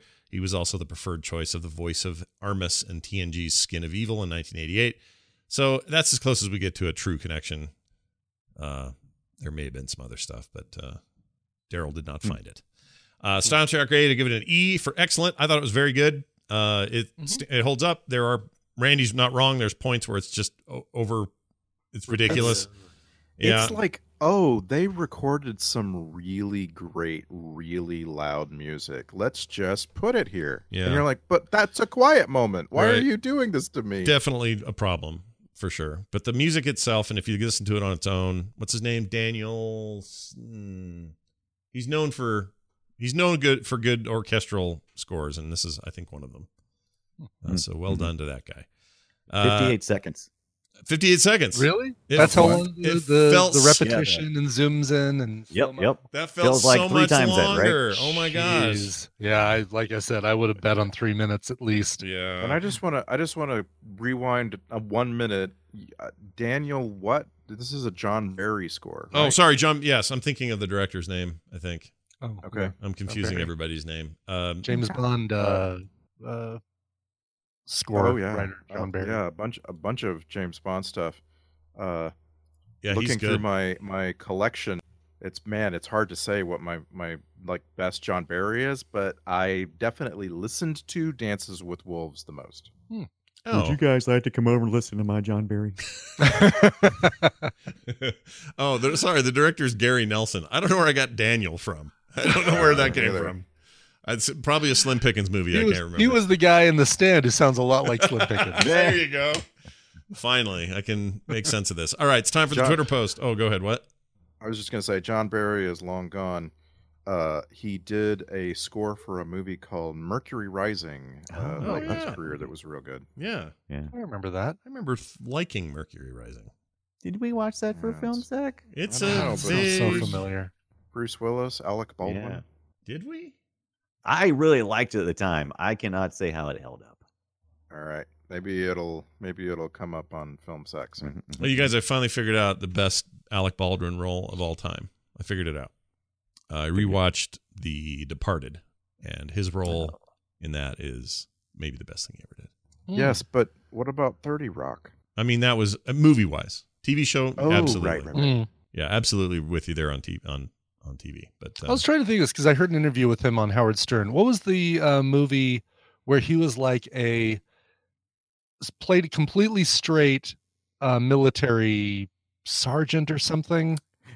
It's a Hunt for Red October? daughter? Not Hunt for Red October. Recent, Oh, recent. recent. Recent. recent Alec Baldwin. Oh, I yeah. don't know. I thought I thought you were you were gonna uh, eventually land on the hunt for Red October. Hold Right. on, let's see. Alec Baldwin. recent. I have no idea. yeah, I'm having to look up, look it up because it was driving me nuts. I was trying to think of what it was. Um, Oh, she's driving me nuts. He was good Right. in. He's good in lots of stuff. But um, Yeah. let me look here. Oh, what wasn't he somebody's military boss in Pearl Harbor? that was it. Yes, and he played it completely straight and didn't like it wasn't That's a right. Yeah. kind of hammed up. He sometimes does hammed up and um We just watched that like a year ago. that's what it was. already That's what I totally was thinking of. Yeah, that's exactly what it Oh, he was. was also Yeah. good in Mission Impossible Fallout, which came out last year. He was very good in that. Mhm. Well, a year before last. Was he in Black Klansman? I didn't know that. Yeah. Okay. All right. Anyway, sorry. That's great. You got sucked into the black hole of uh Alec that. Baldwin, Yeah. the the furry, the the very shaggy furry black hole of Alec Baldwin. Better than the black hole of Stephen Baldwin. All right, moving on. Well, agreed. Here's the uh, Star Trek, uh, or sorry, not, not that. The Twitter post. This is where in 280 characters or less, you three say uh, what you think about this movie. Let's start with Randy. The black hole. Really loud music playing while a whole lot of brain dead people wearing masks and cloaks try to lay hands on you just like a Saturday night at Overtime. ah, and we're back. and we're back. 2020, baby. Woo! uh, Brian Dunaway. Oh, the black hole. WTF. How is that an ending? Oh, wait. I'm getting an ESP. Extra spicy poop. oh, wow. That's not a happy ending. That's a rough ending. Uh, finally, Brian Ibbott. The black hole. Like most things without a good ending, this film Yeah. nice. Even better. Nice. That was perfectly paused. Well Thank done. you. Thank you. Uh, ooh, uh, oh, this is exciting. I didn't know this. Look at this. Alternate titles. This was almost called The Dumb Hole or Anthony Perkins Has No Heart. I used that joke twice. All right, moving on. Okay. Uh, emails. We got an email from a listener, Thomas in Missouri, wrote this in. He says, "Hello, Scott, Brian, Brian, and Randy. Hi, guys. I've really been enjoying the show, and I had a few uh, suggestions for movies you could watch. Unfortunately, none of them are uh, on services you usually watch, but maybe you could give them a try, uh, or at least put them on our list. Uh, let's see. First, there is Phantom of the Paradise, or Phantom of the Paradise of Brian De Palma, starring Paul Williams." This is a weird one. It includes a lot of musical performances and strange imagery. It's on Shudder right now. Is it is it Phantom of the Paradise or Phantom of the Paradise of the Brian De Palma? It literally Yeah. says Phantom of the Paradise. Oh, he wrote it weird. Oh.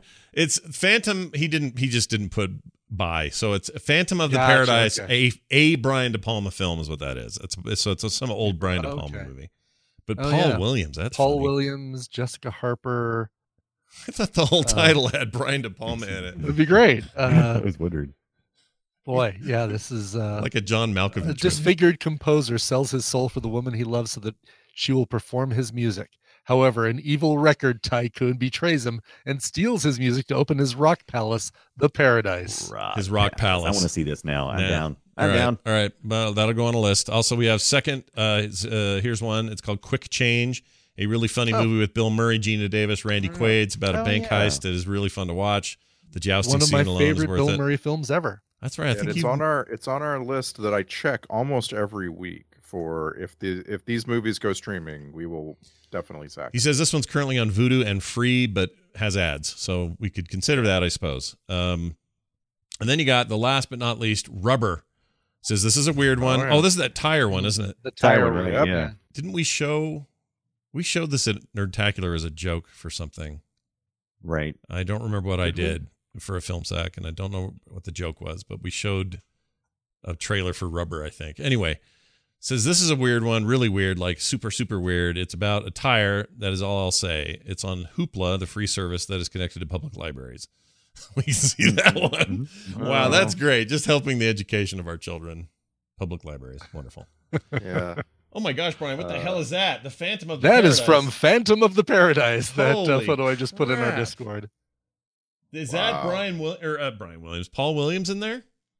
No, I think this is the guy that uh I think it might be William Finley because he plays the Phantom, and I'm guessing that that's what the Phantom looks like. I feel like it's what's his name? Uh who who who's Uh, um, Tim Curry. no, that's good too. But I'm thinking of the singer. I can't think. Oh, Marilyn Manson's who I'm thinking of. Oh yeah, yeah, Yeah. it is very Marilyn Manson. like at a yeah. concert or something Mhm. with his makeup. Because without his makeup, Marilyn Manson looks like a potato. he really does. Anyway, he says, I think all these movies would be great episodes of Film Sack. I hope to hear them someday. Keep up the awesome work, guys. Thomas from Missouri. Well, thank you, Thomas. God, I love Quick Change. It is one of my favorite, not just one of my favorite Bill Murray movies, but one of my favorite movies. Uh, underappreciated films. Randy Quaid's great in it. Geena Davis is great in it. it. Never saw it, so And I it- would love and to it see it. has a it has a way of uh, pacing and creating atmosphere that you just don't often find in Mhm. dark comedies. Like Mhm. dark comedies tend to live and die on the script, and this one has things for you to look at. I love it. Yeah. Yeah. I'm into it. Uh, plus, we haven't done a comedy in a while, so that might be a good one to do. Because they're hard, you know. We don't usually do those here, but uh, It's harder to do for a film sack. You're right. yeah. Yeah. But a Bill Murray film with all of that talk around it, Randy Quaid, where he's at in his life now, like there's a lot to say. Oh, jeez. Yeah. Geena Davis and so on. Uh, that's going to do it for your emails. Thank you for those. You can send them to filmsack at gmail.com or you can leave us voicemails at 801 471 0462. Make 2020 the year voicemails. I have a few backed up. I'll play those soon. I just got to get them prepped. Filmsack.com is, oh, what's our next movie? Forgot. Oh, that would be the Mask of Zorro. The Mask of Zorro. Antonio. Wait, I want to hear the way Randy says it, but say his name. An- Antonio Banderas. Ah, yeah, dude. Woo. I know. Give me a Makes shiver. feel warm inside. Yeah. Got a little se- semi uh, erection from it. Um, not really. So uh, that movie I saw in theaters with my family forever ago. I don't remember a thing about it, but it's it's uh, Antonio Banderas and then what's her name? Um, Catherine Catherine Zeta- Zeta-Jones. yeah, and wasn't this her first real on the scene business? Like this was her big breakout, I think. So uh, that'll The only thing I remember is a. I said earlier that it was a train, but I believe it was a stagecoach that explodes. That's the only thing I remember about this movie. Oh, I thought you said it was a horse. yeah, you said a exploded. horse I, I did say it was a horse that exploded next to a train because I, thought he had like dynamite on. But, but the more I thought about it, I was like, it seems like it was a stagecoach, and it seems like the horse is still exploded, but it was because the stagecoach. But I couldn't remember. That's all right. I right. don't I'm want to watch it now. I wanted to watch it when the, the horse exploded. Now, Well, then you believe it. eh. Yeah, our entire our entire choice to watch this movie was based on this lie about a horse ex- exploding. Right. So It was definitely a horse that go went up in flames. Definitely. all right. Okay. I'm All right. excited to find out and to find out next week with us when we watch Mask of Zorro. This is the first Zorro movie, and this is streaming where, Randy? Netflix. Netflix. Good deal. Back to back to Netflix. And by the way, we are not opposed to uh, making uh, Disney Plus a, a- a regular place for s- select things. Um, we haven't done a ton of homework over there yet to see kind of what uh, you know what all the ancient stuff looks like, but there's a lot of it. Yeah. And um, hard to, hard to want to sack the Apple Dumpling Gang or something no, like that. yeah, It those would be like, uh, weird to do. We would be like an hour and a half of Slim Pickens humor. You think maybe? I think it would be. Yeah. Probably, Yeah. but like you know, the the the Shaggy Da might have some legs, or a really old like tennis shoes wore or the There- computer wore Did- tennis Did shoes. they or You know- remake what- that Shaggy Da with Tim Allen? Am I think s- something? they remade a lot of those, right? With Nutty Professor and Shaggy Da and Mhm. Flubber and stuff like that. So Let's see, Shaggy Da. Yeah, there was the '76 one, which is the one I know, and then there was some new thing. I thought it was Steve Carell, but I'm thinking of something else. You might be right. I can't remember. Doesn't that seem right though that it would be Steve Carell? Like if you're gonna hire never somebody, seems right. No. it never seems right. He's great. There's nothing wrong with Steve Carell. He's fine.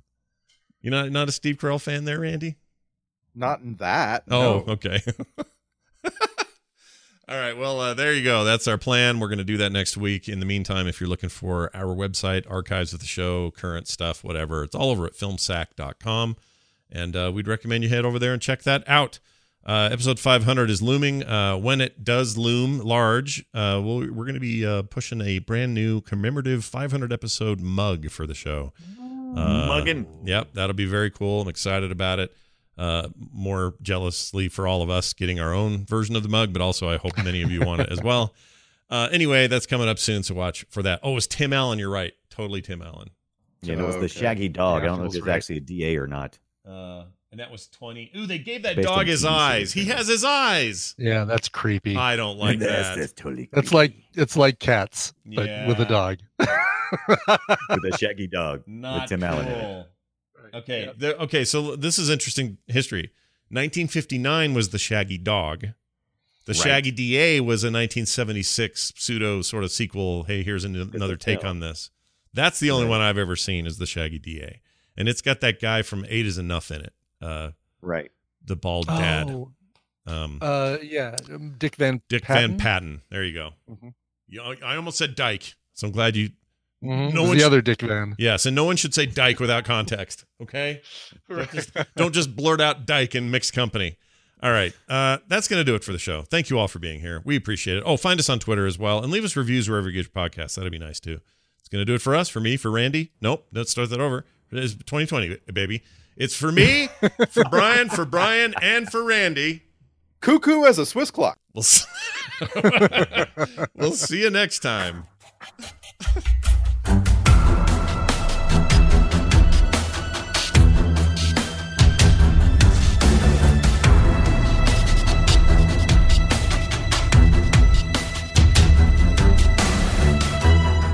This show is part of the Frog Pants Network. Frog Pants Network. Get more shows like this at frogpants.com. Sifito. So Sifito. Sifito, Yeah, that, that golden that golden droid.